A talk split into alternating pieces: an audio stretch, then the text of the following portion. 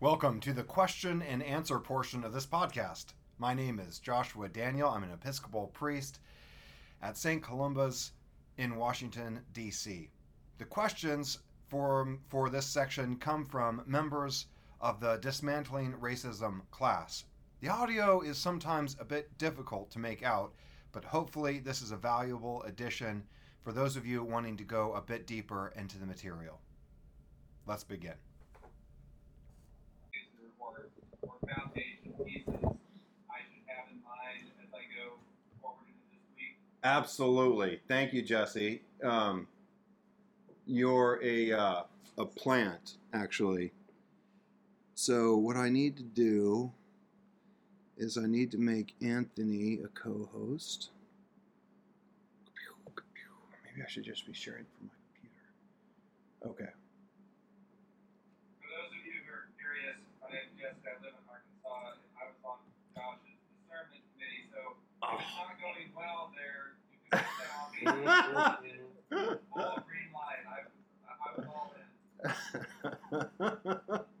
Thank you, Jesse. um, awesome. Okay, so here's here's we're gonna go through this just a little bit, but this is a, as good a time as any to um, take a kind of refresher from some of the main claims um, that I laid out kind of in outline last time, and I hope to um, really not build an argument exactly, but keep adding textual evidence, so to speak, from the gospel for these kind of three big claims.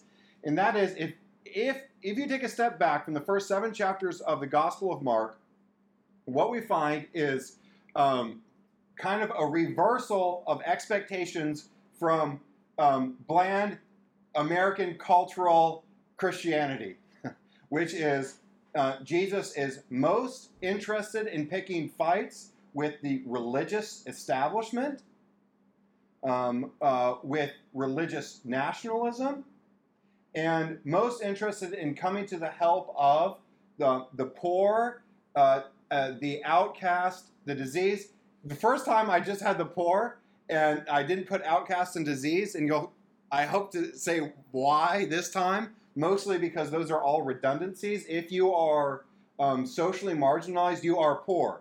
If you are diseased, you are poor. Um, but uh, someone pointed that out. But that yes, actually, Jesus is very interested in coming into literal physical contact with um, the outcast and the diseased. Um, and then, um, so those are the kind of uh, things that Jesus is going after. And then the, the construction, the, the kingdom that Jesus is building is, um, is based not on tribal identity, but this radical inclusion of um, uh, uh, uh, ethnic um, uh, diversity and uh, uh, the socially outcast. Is that what you're looking for, Jesse? Actually, honestly, that helps a lot. Yes. Awesome. Yeah. How about the Romans? okay. Oh, great. Lena, I'm going to come to you next. Uh, Joe, what do you mean by the Romans? The government. Yes, perfect. So, in my mind, you know, what's interesting, one of the kind of anachronisms that's a little bit hard to kind of parse out for us is that, you know, there's just no clear separation of church and state back then. Um, in, in some ways. In some ways, the kind of Jewish religious authorities were very separate than the, the Roman colonizers. But oftentimes, Jesus lumps in what he calls the Herodians Right. with the scribes or the Pharisees. Um, in fact, as we'll see next week, next week, you all is the like first big climax of the narrative of the Gospel of Mark.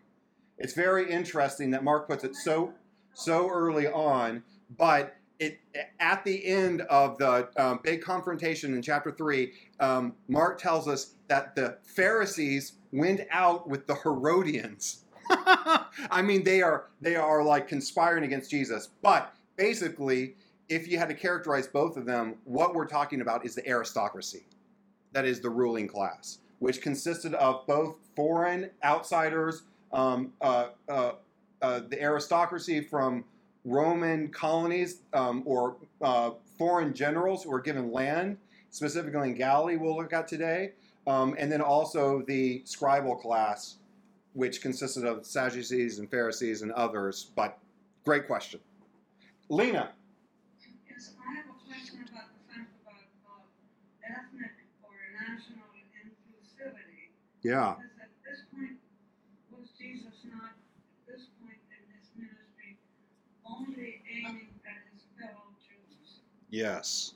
Okay, so the was not really interested in anybody else. great question. Great question, Lena. And I said I was going to hold off on all these, which is a good strategy, and I'm unable to resist the temptation. I, I, so Lena, I'd say um, in the first uh, chapters one through four, it Jesus is laser focused um, on uh, the Judeans, specifically the Galileans, um, the people around in, in his community. And then, in a very, um, what I call high symbolism, Jesus crosses the Sea of Galilee and starts encountering um, the very first story in chapter 5 is uh, Jesus encountering a very Hellenized world.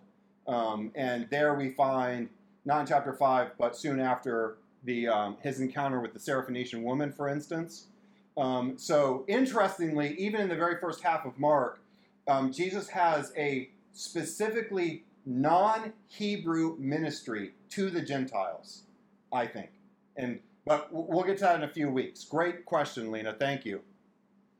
Yes, uh, Carol. Um, Jesus has dinner with tax collectors and sinners. Now, who, who are the sinners and what were the sins? And why are they being together with the tax collectors? Why are they being equated? Awesome. Carol, I am going to hit pause on that one. That is a perfect question. And I'm going to, uh, that's a, you're throwing a strike right down the middle um, that I'm going to try to, as I say to my Little League team, make contact with. I mean, it would be nice to hit it out of the park, but like just putting the ball in play is oftentimes enough. Sorry for the extended sports metaphor, but uh, there we go. Thank you uh, Carol. Any other questions or any like uh, what's going on here? Yes, Patty. I just have a procedural question, because those of us who are online, um, when you ask for questions, I'm a little confused about whether I should yell out, raise my hand physically, Yeah. go in the chat, or raise my hand electronically, which I don't think is as easy for you to see. So how would you like us to proceed? Thank you for drawing my attention to that, Patty. Patty, you teach quite a bit by Zoom or by. So, do you have recommendations here? Is it better to ask for people to do raised hands or um, put it in the chat? Uh, what's best procedure from your point of view? Well, um, if you ask for raised hands, you have to actually watch closely and call on people. Um, I think it's something yesterday last time was missed. Okay. Those, what happens when you have uh, electric hands and chat is that the, if, if people have something they want to say, they don't want to wait, they put it in the chat, but it's stressful for the moderator, not just you. Yeah. So that's why I'm asking. Perfect. Good. How about how about this? Something I do is get a little bit rushed and flustered because I get excited. Why don't I just take a pause after asking for questions to make sure I'm not bulldozing over someone who's waiting patiently? Is that a Thank you, Patty. Uh, other questions before we get started? Yes, uh, Dwayne. Well, I, I read some of this book you recommended, Saying to the Mountain. Yeah. And, and in the first chapter, talking about Mark 1, he makes a big point that Jesus is coming down on the side of people who want to say that God is in charge, not the king, as opposed to the, you know, when the Israel, when the people, the Jews got annoyed because uh, everything was kind of a mess and they thought they needed a king like everybody else, and so they got them. And now he's taking sides against that idea and putting God back at the top and saying, let's forget all of this government king kind of thing. uh, Dwayne, thank you very much. Um, I, you know, one of the, one of the reasons I love to do this is the discussion is always always great, and it always pushes me to think in new ways that on my own, obviously, I just wouldn't do. And um, was talking earlier about Jesus as miracle worker, and um, and I think I've never thought about this before until today. I think there's an interesting connection with um, trying to think of Jesus as a miracle worker or magician, and this this question about kingship. And I hope that me I hope that seems very opaque because it, it it's uh, but I'm going to get to it. Okay, I'm writing it down, and I'm going to circle back uh, back to that, Dwayne.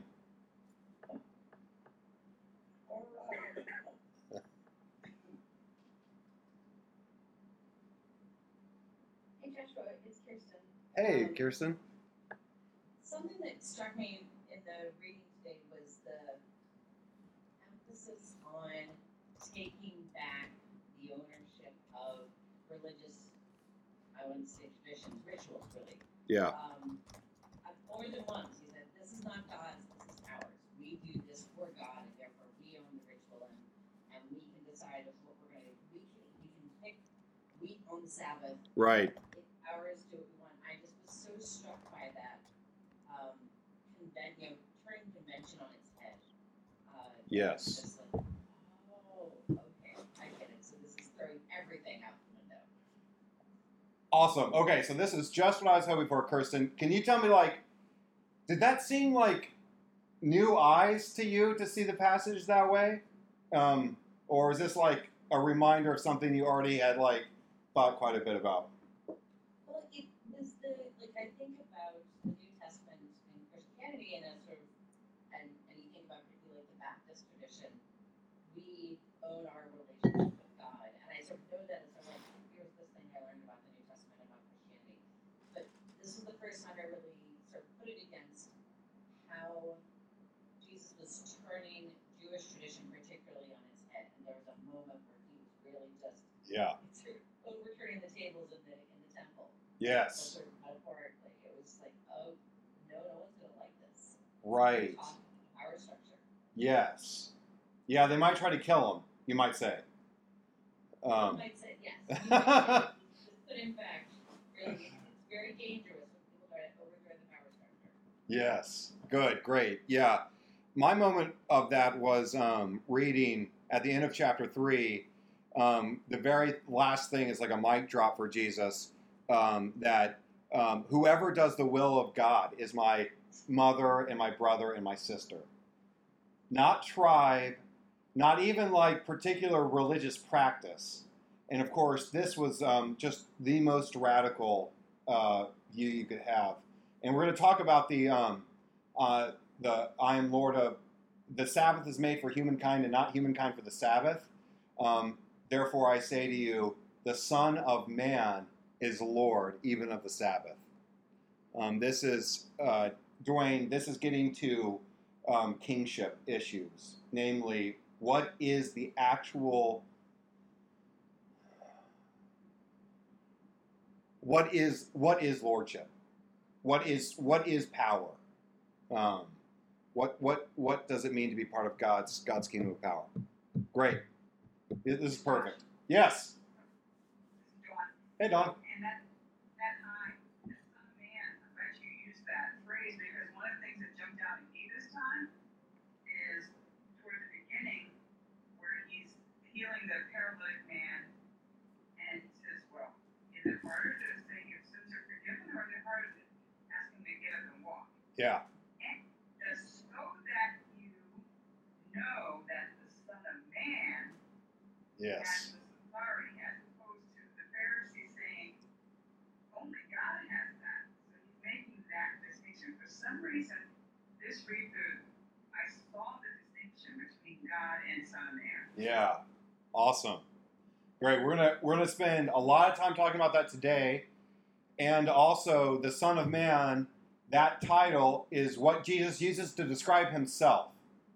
Um, uh, not Messiah or Christ or Son of God, even, but Son of Man. And um, we'll, we'll talk a little bit about it when we talk about chapter four because it's an apocalyptic image that comes from the book of Daniel. Um, but it's cool, and uh, and yeah, thank you. That's great. Yeah, Sarah. Um, I think kind of reading through a lot something that actually kind of made me like a little like uncomfortable, just coming from Yes. sort of like my like 21st century American cultural context. Is, Um, the way that you see a lot of connection between sinfulness and people who are like very ill. Yeah. And I think a lot of in our culture, and you do like see this coming from like certain Christian communities, like the equation of like, oh, you're sick, what did you do? Yes. Or that there's, some sort of like divine Yes. reason, it, like connecting with like illness. Um, and I guess that's just kind of like the association's very much there, and it's kind of something that like kind of makes me a little uneasy. Yeah. Thank you. Perfect. So, uh, could everybody hear that okay um, on Zoom? Fantastic. Yes. So, uh, the big kind of the overarching theme for today is talking about um, debt and purity um, and its kind of relationship to sin. Be- so, thank you. Perfect. Um, this gets to a question that we spent maybe a little bit too much time on last week on original sin. And um, my kind of thought here is with Mark is such a bare bones book. You, you the, the doctrine you kind of have to force on it instead of um, Mark using technical language that um, theologians use for doctrine. And so it'd be really interesting to think how how could we make sense of it with just what Mark gives us. Um, and we're going to look at that uh, today. Sorry, one extra Yeah, question. James. When we talked last week uh, a little bit about the authorship of the book and the Yeah. timing that it was written. Obviously, assuming it is written when we think it is around 65 AD Yeah. or whatever else, obviously Roman persecution going on at that period of time, and the kind of so just the kind of relationship between the author and the issues around kind of authority in general. Yeah. Um, issues around the authority in what? So just just the, you know obviously with the persecution that was going on. Yes. So the Yeah, yeah. of, Um, Yeah, that's great. That's great. That will come up just obliquely today, but definitely um, as we go on. Okay, I think we've done. You, thank you all that you've helped set the table in a perfect way. Um, put a lot of thing, things out there, and I'm going to do my best to uh, direct a lot of the comments um, uh, to these issues that have been raised as we go on. Okay, we've got just a couple minutes left, so yeah.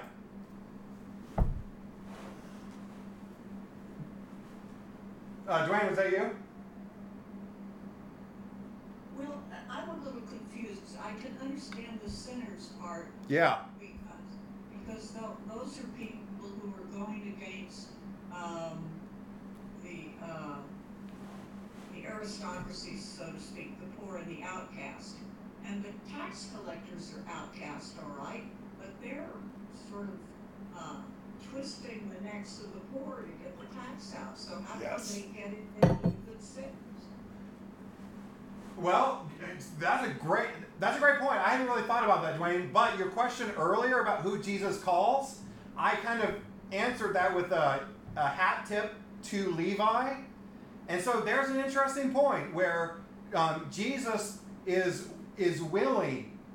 Jesus is willing to call someone who is like complicit, right? Um, complicit in in the systems of oppression, if they are willing to walk on the way with Jesus.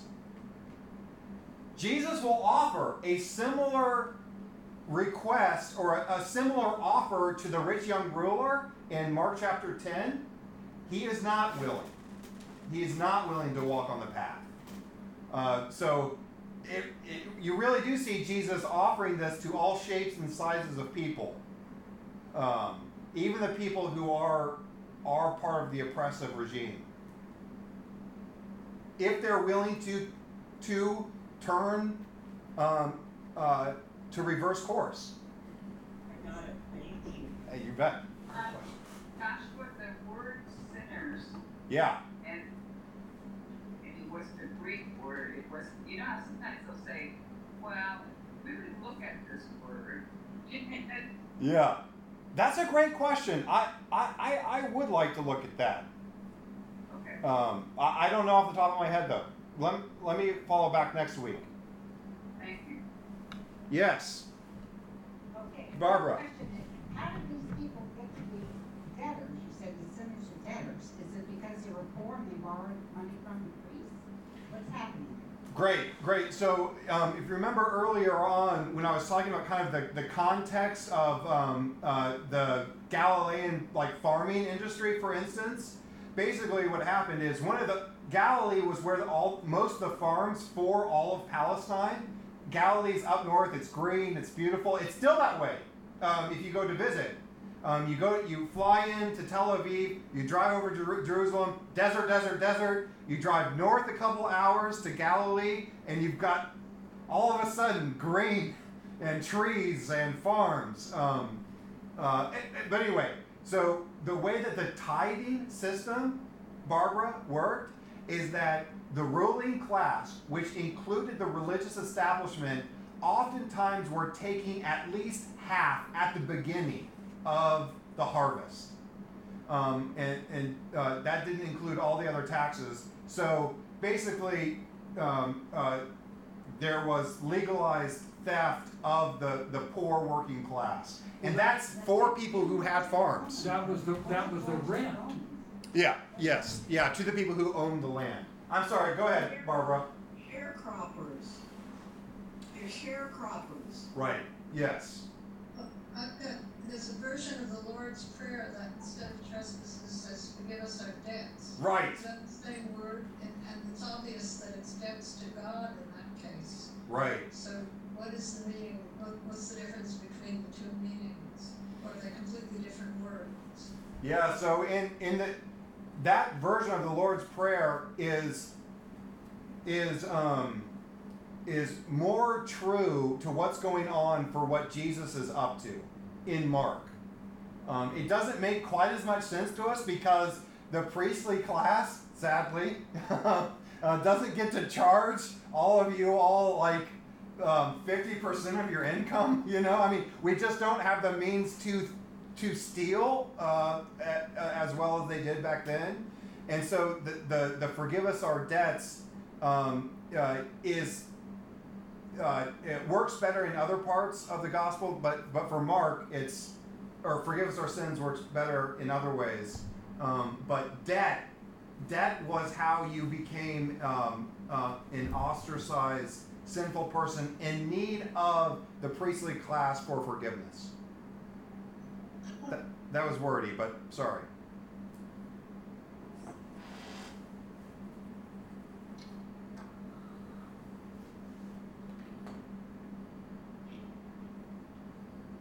Okay, I'm gonna uh, keep the chat. I haven't looked at the chat, but I'm going to uh, look at it and uh, circle back any questions that we didn't get to. I'm gonna stay on for a little bit for anyone who um, uh, would like to, to say hello. But we're at nine, so let's let's close in prayer. Um, next week, let me let me pull that up real quick.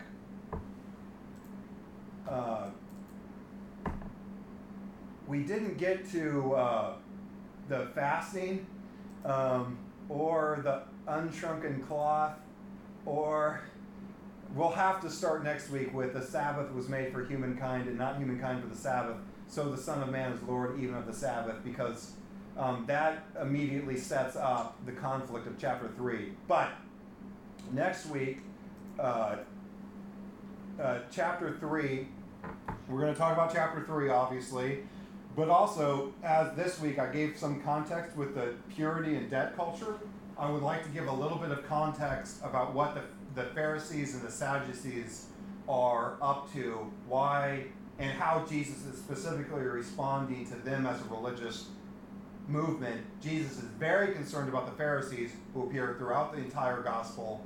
Um, why? Probably because they represented um, a very serious threat to the um, early Christian community that Mark was writing to, is a guess. But, um, but that's next week. Listen to prayer. The Lord be with you. Also with you.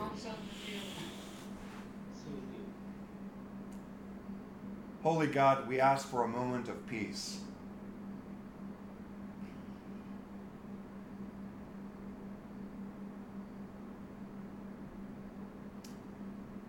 Holy God, your word calls us. It calls us to follow you. Open our eyes, open our ears, prepare our bodies to follow on your path so that we may fulfill our promise, our great calling to love you, to treat every human being with dignity and love and respect. In your holy name we pray. Amen. Okay. Thanks, y'all. Bye-bye. Thank you, Joshua. And that concludes the question and answer portion of the podcast for this week. Hope you will join us again next week as we keep discerning ways that we might dismantle racism with Jesus as our guide. Peace.